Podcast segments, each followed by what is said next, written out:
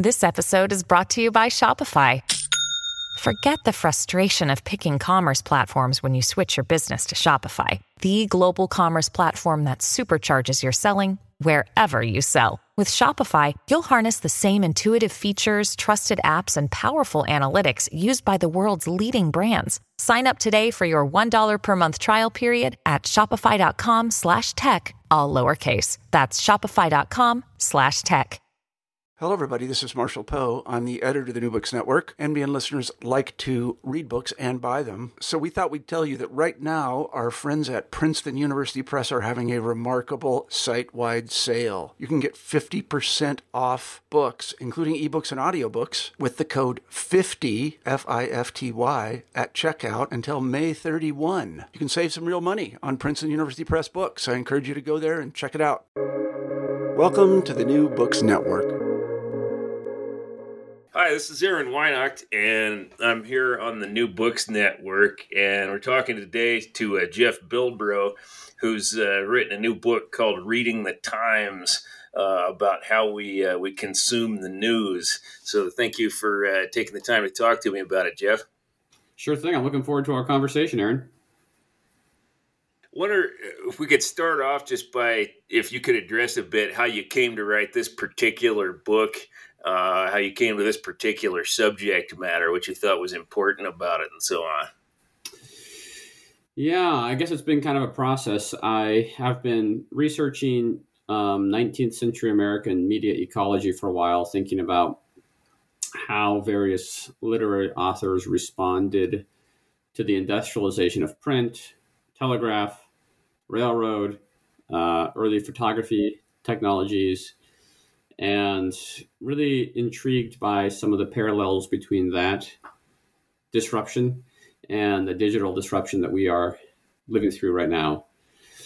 I'm still working on this scholarly project, and maybe that book will come out in a couple of years. But while I'm working on this, I'm also seeing my students really struggle with having healthy relationships to their news, social media feeds, etc.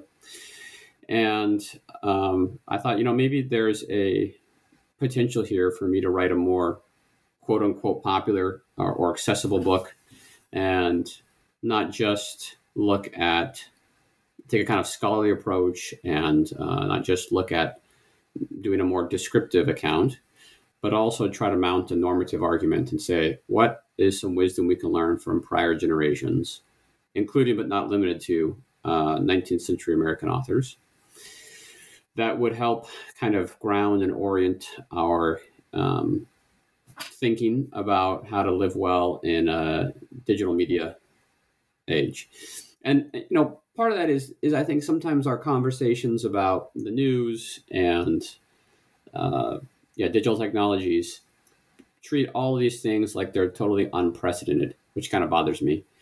And so part of what I'm trying to do is show how previous, kind of longstanding human wisdom about these underlying challenges remains applicable to the current questions that we face about what the news is, what it's for, how to attend to it well, and what its effects on us are.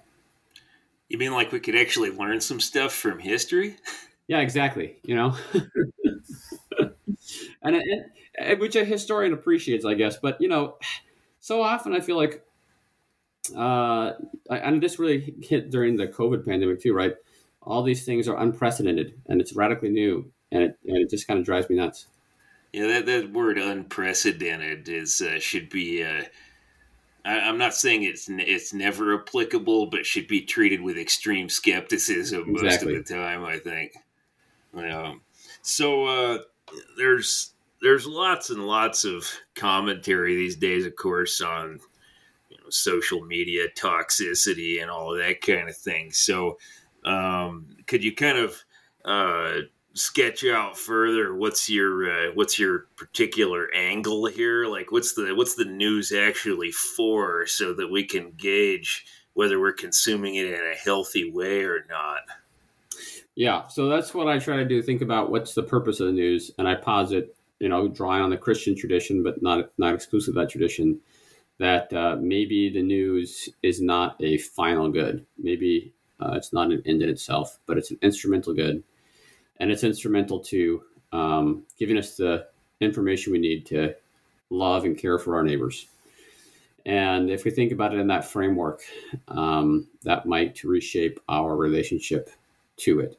So, you know, I'm drawing on folks like Thoreau. I'm kind of critical of the media industrial complex that transforms real stuff that's happening into outrageous entertainment.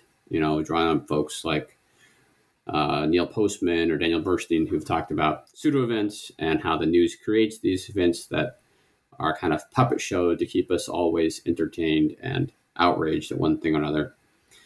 But I think I try to also construct a positive account. You know, it's not just here are the problems, but also here, I don't really look at the systemic, you know, here's what media creators could do, or here's what organizations or the government might do. Those are valid and important issues, but obviously most of us aren't in those chairs. So I try to think about what we can do as consumers of the news to consume it responsibly in ways that actually help us rather than ways that just keep us agitated. You think maybe if we take a slight detour here, you're one of the few people I've ever talked to who's actually read Boorstin. You know, he's one of those in the history world. Of course, nobody reads Boorstin anymore because he's one of those, you know, post-World War II historians who was far too, you know, consensus-oriented and so on. You know, his books perpetually end up on the, you know, the free shelf at library book sales, you know, and so on. So I was thinking as maybe a slight aside before we get further into the book, maybe it would be worth you commenting for a few minutes on what Boorstin means by that concept of pseudo events. What was Boorstin up to with that? Yeah, I mean, so many of the media critics of that era, I think, remain worth reading, and they have good observations. So it's what he describes as pseudo events have become, I think, much more prevalent today. For instance, so his basic definition is an event that is an event to be consumed on the news. That it's not a real thing. It's a press release. It's a ribbon cutting ceremony, but even kind of to push it further, it's a kind of a simulacra, right? It doesn't actually have any substance behind it. It's purely manufactured. And clearly so much of our media operates on these events now. You know, if you read some of the stories that give me heartburn about these influencer houses where TikTok stars gather and they drum up things that they can film and create content about for their followers. That's certainly an example. But I think Borstin's point, and this comes up in Postman too, it's when our social media feeds or the TV or the newspaper is kind of mixing in pseudo events with real events, it becomes really hard to discern what's actually happening and what's just the kind of fluff on top, right? What's just being manufactured. So it's not just that pseudo events are a distraction, but also that they inevitably trivialize real events, so that even things that are happening, even a war in Ukraine and Russia, for instance, appears to us, gets filtered through a media ecology that keeps our eyeballs based on producing, you know, eye candy and, stuff that's designed to draw attention rather than to be substantive. So I think that's what Boorstin's also helpful with, is seeing the kind of broader effects on the ecosystem when these kinds of pseudo events get introduced. I remember probably last time I reread Boorstin just being amazed that like he wrote that before the Kardashians, you know, or the prophetic quality to that book just never ceases to amaze me. Because when is that? Is it 60 somewhere in there?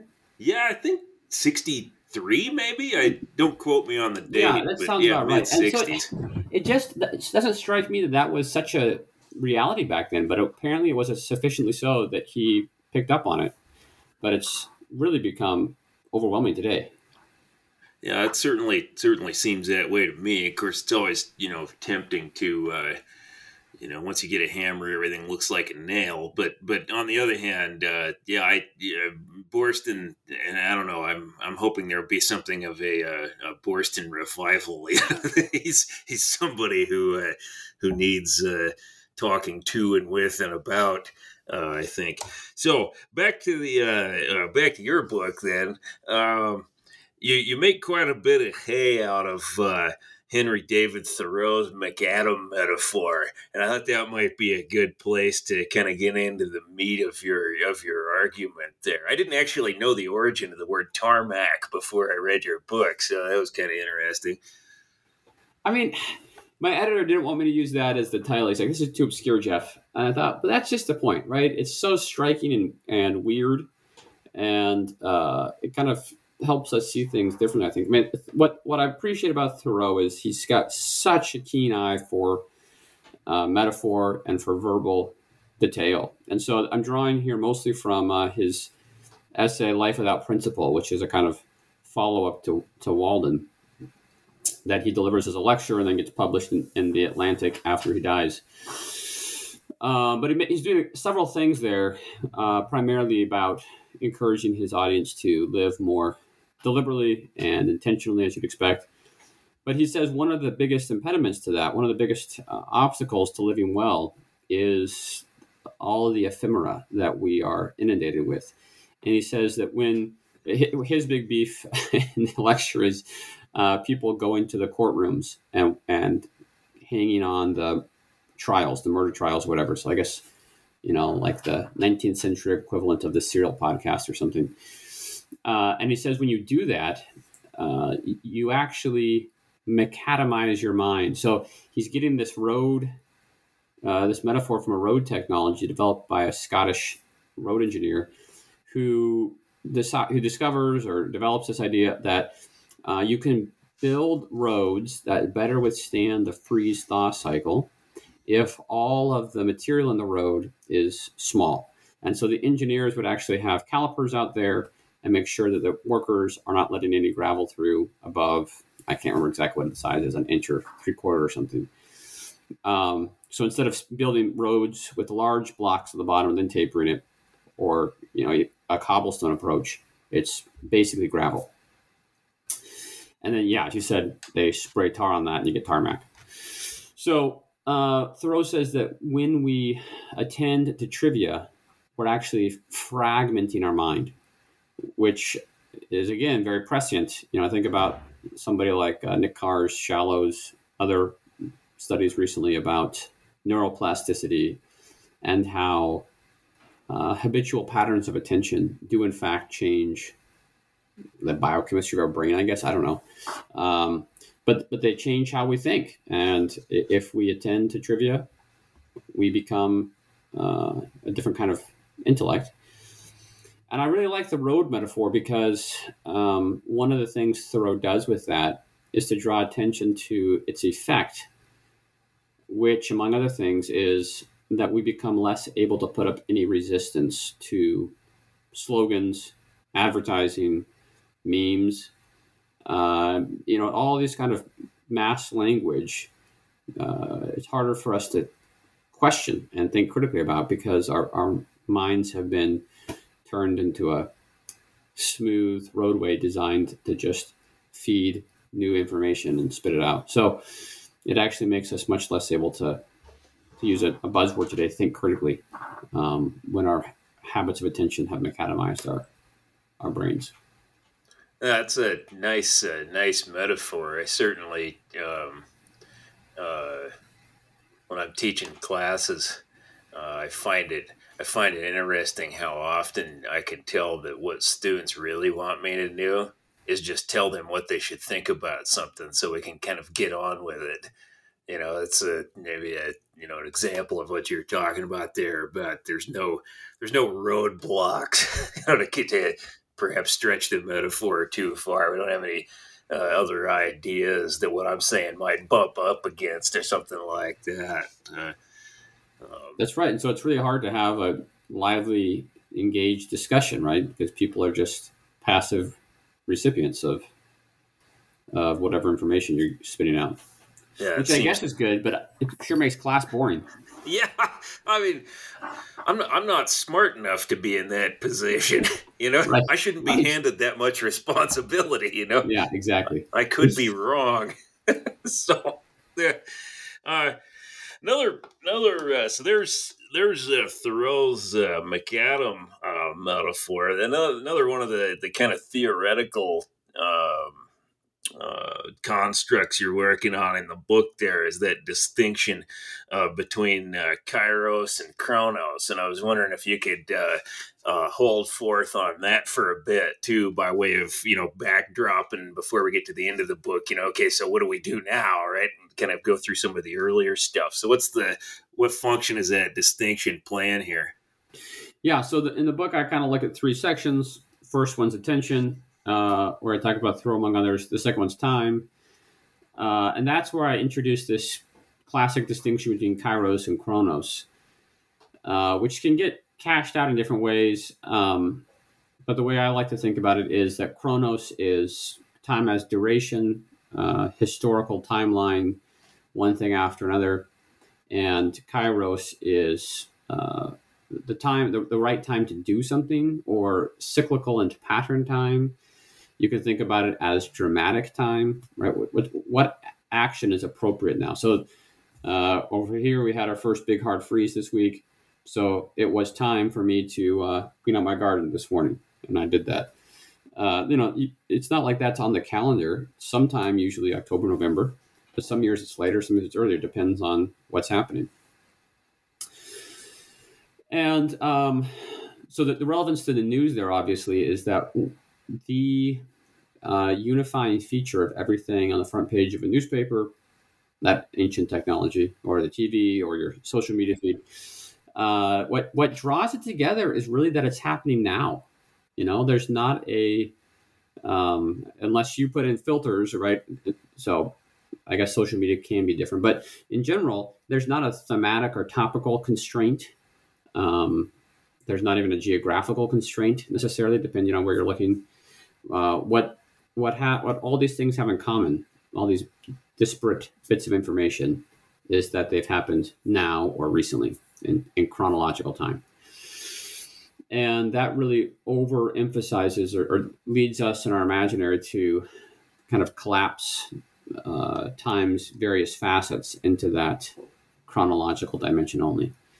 And one of the things I do in that section is look a little bit at the history of time. And I think it's fascinating that for most of human history, we didn't even have a single timeline, right? We get some monks in the late Roman period trying to date Easter who come up with a kind of standard time scale that then, thanks to Bede and others, gets projected back into history as well. But for most of history, you're dating things off local events in the X, you know, the sixth year of so-and-so's reign, or 3 years after the big earthquake, or, you know, 2 years after the Olympics when so-and-so won. So we just don't have this sense that history is progressing somewhere, that time is unfolding.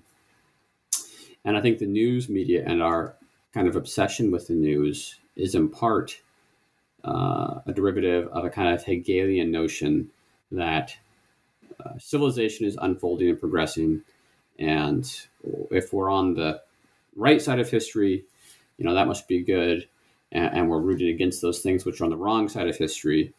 And it's this weird kind of moral dimension that gets laid over chronos, which I think if you peel back the assumptions there, there's not really a good reason to think that humans are getting morally better, or that there is a right and a wrong side of history. I've had a couple of students tell me in recent years that what they really remember from college was me declaiming in class that I didn't believe in progress, and so. Well, and on that subject, you bring up at one point in the book the problem of presentism or Whiggishness and so on. And here again, this seems like a a really, really useful concept in our day and age. So could you maybe kind of follow up on what you were talking about there a second ago by explaining in further detail what it would mean by presentism or Whiggishness? Well, yeah, now I'm self-conscious talking to a real historian, but you can set it straight. It's Butterfield in the 30s. But yeah, I mean, I think in the historical world, right, there's this notion that usually goes by this label, the Whiggish view of history, that is some kind of variant of Hegelian progressivism, so it gets defined differently. I mean, one of the things I think is interesting is you can have radically different views of progress, right? You can have a Marxist view that history is unfolding and it's going to lead to communism of some sort. The Whiggish view is more the Western liberal democracies mark the end of history. And, as democracy spreads around the world, we see the inevitable flourishing of human civilization. It's the Fukuyama thesis. Exactly, right? Yeah. End of history, exactly. He's still sure, I see he keeps publishing stuff that this is true. So, I think that's probably the most prevalent one, right? President Obama liked to talk about history in those kinds of terms. And I think it leads us to really, view the news as a kind of scoreboard update on how our values are spreading or where they're embattled, which is kind of weird. You think that accounts for some of the shrillness, maybe, that somehow then if you don't look good in whatever the current news story is, then that means you're kind of you're holding us all back or something like that. You're an unexpected speed bump on the road to progress. I don't know. Do you think that could account for some of the shrillness, I guess? Yeah, absolutely. I mean, I think what it does is it makes the news much more existentially important to my sense of how I'm doing, how the world is doing. So rather than just saying, wow, this is a thing that happened, it's a tragedy, or it happened and I don't really know what it means. I don't necessarily know that whether this candidate winning or losing is a good or bad thing. So instead of just kind of taking the information neutrally, it gets, projected on the scoreboard, and we get really like we do with an athletic event, right? We get really upset if, we think we're losing, and really excited if we think we're winning. So it kind of lends this drama to the news, which I think is unhealthy. And obviously, because there's different visions of where we're progressing, so some people think some event is a cause for celebration. Others think it's a cause for tragedy. It makes things, it's like being caught in an athletic event with fans on opposite sides of the team screaming at each other, which is maybe not the most effective way of trying to understand what's happening in our world. Yeah, it hasn't been in my experience, but then what do I know, right? All right. No, I've certainly, in recent years, I've really kind of started to see puncturing the presentist bubble as one of my central roles as a college professor. I think it's so hardwired and it's so easy to slip into that. I don't know. I really feel like it's like the public service side of my job. But I'm just, and I don't delve into this too deeply in the book, but I'm just fascinated at how that has become so ingrained, because again, for much of human history, people did not view the present as the pinnacle or the center of history, right? Yeah. It's so fascinating to me how that has become so widespread. I mean, you're absolutely right that that's kind of the default position amongst college students today. Yeah, it certainly seems to be. So if any college students are listening to this, be warned, we're coming for you. So, all right. So maybe. I had one more question for you on the Kairos Chronos distinction here. Something that I don't know a lot about this, but something that I found kind of interesting when I was thinking about your discussion of Kairos is, like, if you look at the contemporary Catholic world, there's, been a lot of fallout from the whole Latin Mass business and so on. And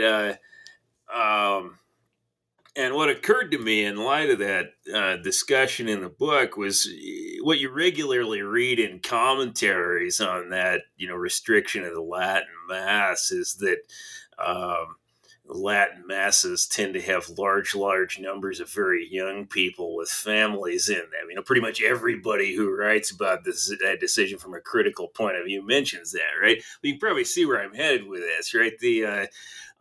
It occurred to me that when you say, okay, so why is that, right? Why would younger people, be pretty attracted to something as arcane seeming perhaps as a Latin Mass? And maybe it's that connection with things in the past. Maybe it's because it drags us out of our presentism in a, in some kind of meaningful way. I don't know. Maybe on the one hand, maybe presentism is hardwired, but on the other hand, by the culture around us, but maybe on the other hand, we don't actually want that. I don't know. Does that strike you as a interesting point? Or I was trying to think of examples. No, I think that's really helpful, and I think you're right that oftentimes the presentist paradigm becomes unsatisfying to people, right? And so they look for alternatives, ways out. And I think the Latin Mass is a good example. And that's, you see this, it's not just in Catholic circles, right? A lot of different religions or different different Christian traditions have a kind of recovery of liturgical time, which I think I contrast in the book as liturgical time being a kind of expression of Kairos time, a patterned time that roots us in this drama that's not tied to the news cycle, but is more eternal. So I find those to be helpful responses. You also see maybe less helpful or less, sometimes you get the kind of reactionary, right? Just where something that happened in the 1950s must be better because it was prior to this mess that we're in right now, right? So there's a way of just flipping presentism and becoming kind of naively nostalgic about the past. So I want to acknowledge that. But I think the Latin Mass thing is more of an example, like you're saying, of people trying to participate in something that feels eternally grounded, some kind of a drama, a pattern, a rhythm that offers access outside of chronological time. As even if we say we're convinced that the present is the best thing ever, it's hard to take that seriously when we have the Kardashians and it's our evidence seems thin. Yes, and so you can become dissatisfied with the drivel of the present, right? Absolutely. Yeah, it seems so to me, anyhow. So you've suggested, I'm kind of thinking here now towards the okay, so what do we do now part of the book, and you suggested that one of the things we can do is cultivate an attitude of sanctifying indifference towards the news. Could you expand, probably not just on what you mean by that, but also on what you don't mean by that? Yeah, that's one where I had to be careful to qualify what I mean and head off misinterpretations. And I tried to be careful in the book. Hopefully that makes sense. But I know since publication, some people have still questioned me. So I guess my real the real thrust of that section is to try to question or puncture a hole in the sense that we have a moral duty to be informed. That somehow it's an unqualified good to know stuff that's happening. And as long as I know stuff, well, then I'm not being culpably ignorant. I'm not just burying my head in the sand. I'm not, opting out of civilized life or something. So, one character who I point to as an example to kind of question some of these assumptions is Charles Dickens's Mrs. Jellyby from Bleak House, who's awesome. And she is obsessed with the plight of orphans in Africa while her own children are running around totally neglected under her feet. So I think she's a good example. Dickens is making fun of this already in the 19th century, where we can be obsessed about what's going on out there and neglect our duties close to hand, where we can actually be more responsible. So I draw more extensively on Blaise Pascal, the French mathematician and theologian, who I think develops a pretty sophisticated understanding of providence and how if we actually trust that God is in control, or even on a secular account that we don't have agency always to affect these things, then we are freed from obsessing improperly over distant events. And he says, it doesn't mean we don't care at all. We can still advocate for the policies that we think are right. We can still be involved and active, but there's a kind of existential burden that gets lifted.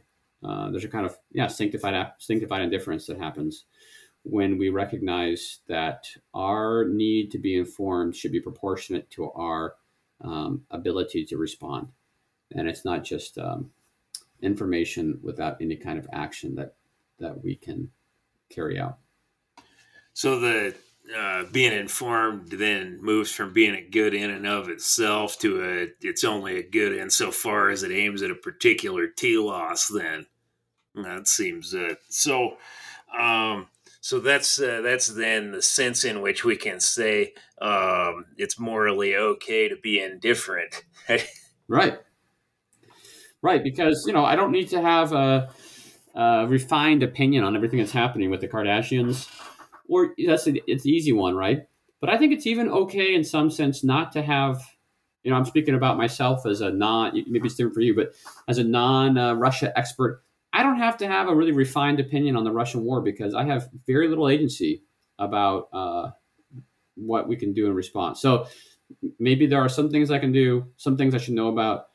But I don't have to work out in detail. Here's what I think the U.S. policies toward Russia and Ukraine should be, because that's not my responsibility anyway. You've helped me crystallize here why my least favorite bumper sticker of all time is that one that says, "If you're not outraged, you're not paying attention." Exactly. Since that puts outrage in the driver's seat rather than as a kind of occasionally acceptable byproduct. Right.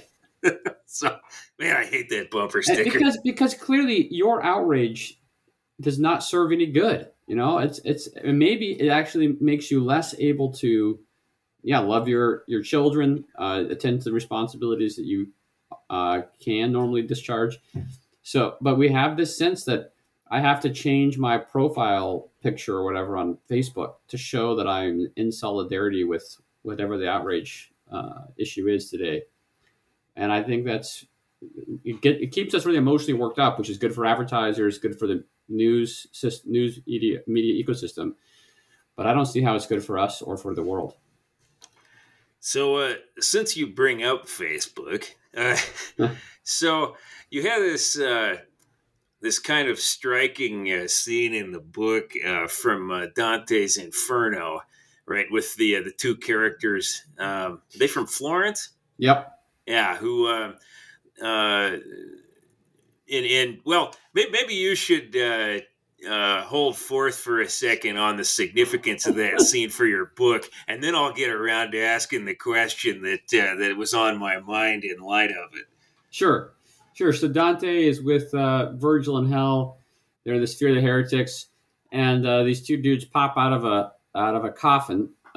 Where they are, and one is asking about an update on Florentine politics, which, if you know anything about it during Dante's time, is incredibly confusing, because his sub-party had been in the ascendance when he died, so he wanted to make sure they were still in power, and Dante's no, they lost, but then the faction that I was a part of that had beat your side, we also lost. So Dante's trying to get him up to speed in all these details, when the other guy, who is his son-in-law, pops out and asks him about his son, who is a fellow poet of Dante's.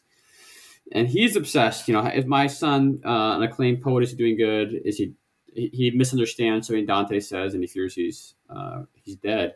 But both of them are so obsessed about things that seem pretty trivial to us. It's like, how is my son doing in the Little League?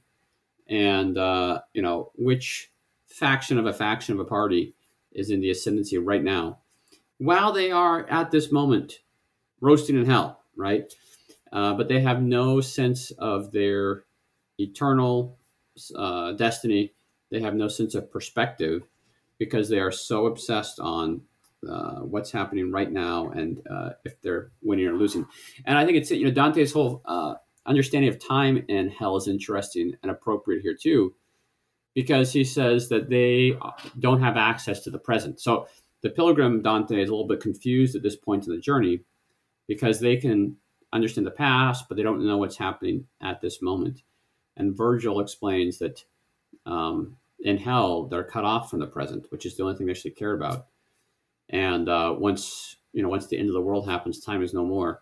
They'll be cut off entirely because the present will be all in all. There will be no time outside the present. So their eternal destiny is to lose access to that one bit of the time. That's all they care about.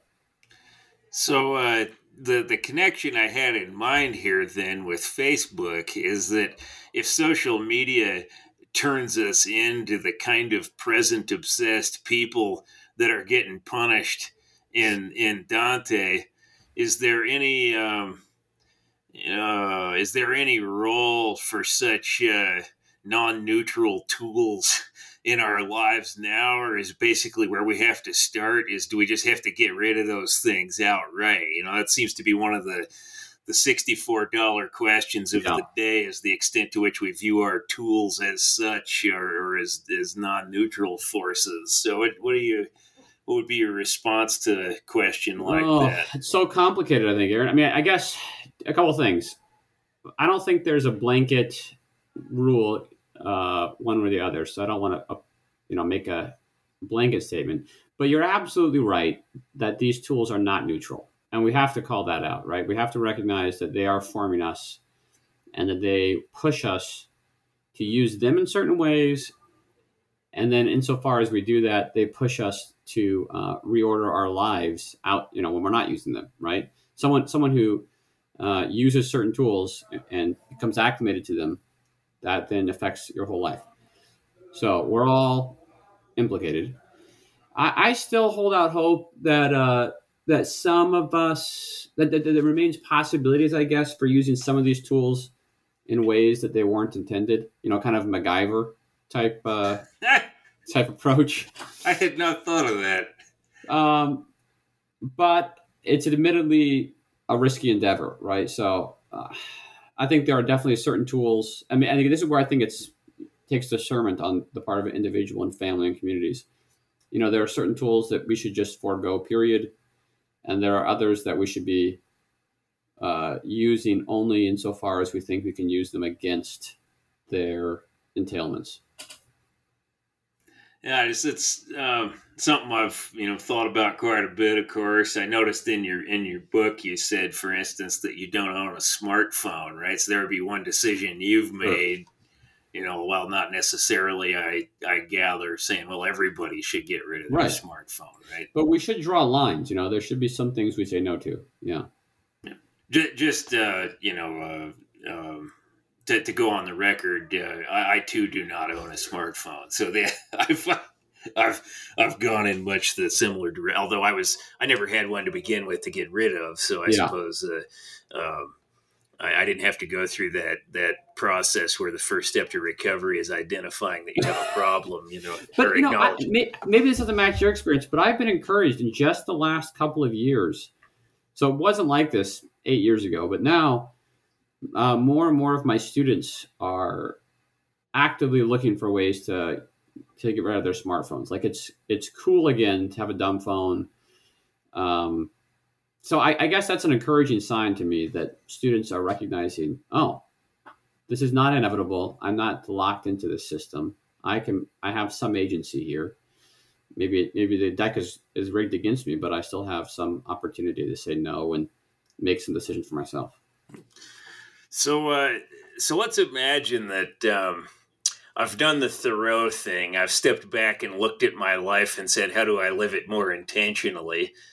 And what would be your kind of assessment of what positive role news, if I'm consuming news, like what kind of news am I consuming? What venues am I reading that you think would be that put me in a positive direction if I've been apt up until now to live my life from one, dopamine fueled outrage hit to the next? Get any thoughts on that? Yeah. So again, I think it looks different for different people, right? We have different callings and responsibilities. But a couple things. One is maybe there are particular topics that you are called to follow because of your responsibilities, your interests, your opportunities. So, maybe you don't have to follow everything that's happening right now, but maybe there are some kind of longitudinal stories, developments, shifts that are worth your time to think about and try to stay current on. So try to identify those and then supplement, reading about what's happening now with reading books and the history. And it's not about like what happened yesterday, but what's happening in these weeks and months, right? So maybe on a slower wavelength with more historical perspective. And then the other thing I talk about, especially in the last section on community, is, try to apprentice yourself to people who are following what's happening in a way that you admire rather than a way that's, as you put it, just looking for dopamine hits. So what are the communities, the institutions, the publications, maybe the Substack newsletters that even if you don't always agree with them, you admire their posture, their search for truth, their intellectual virtues, etc. Because the kind of news we read shapes the kind of people we become, right? We're journeying together. I can kind of conclude with this riff on the etymology of journal as the information we need to know to journey well today. So who are we journeying with? Because those friends will shape our affections, our assumptions, etc. So, read slower and be more careful about who we read with. I thought it was, as I was partway through the book, I thought, I wonder when he's going to bring up Lewis's essay on reading old books. And then sure enough, there it was, right? I think you cited Alan Jacobs on that subject too, didn't you? Yep. Yeah. Jacobs, which is a side note, I think it's fascinating that Jacobs comes to much the same position that Lewis has, but he never cites Lewis, even though he's written a biography of Lewis. I guess he's just so digested Lewis so thoroughly that he comes to the same conclusion. I don't know. That's kind of weird. But yeah, Alan Jacobs' book, Breaking Bread with the Dead, is a really nice example, I guess, of how we can deal with learning from past voices. And Jacobs was very good on this, even if they're wrong in some ways, right? I mean, people in the past were wrong about stuff, just like people today are wrong about stuff. So it's not like the past is some pristine, pure time. But as Lewis points out, they were wrong in different ways, and that's what's so instructive, right? They see through our blind spots, and we are more likely to see through their blind spots. That certainly seems the case to me. I've told my students for years that if you don't learn any humility from history, you haven't learned much. And that seems to be very much of a piece with what Jacobs and Lewis were both after.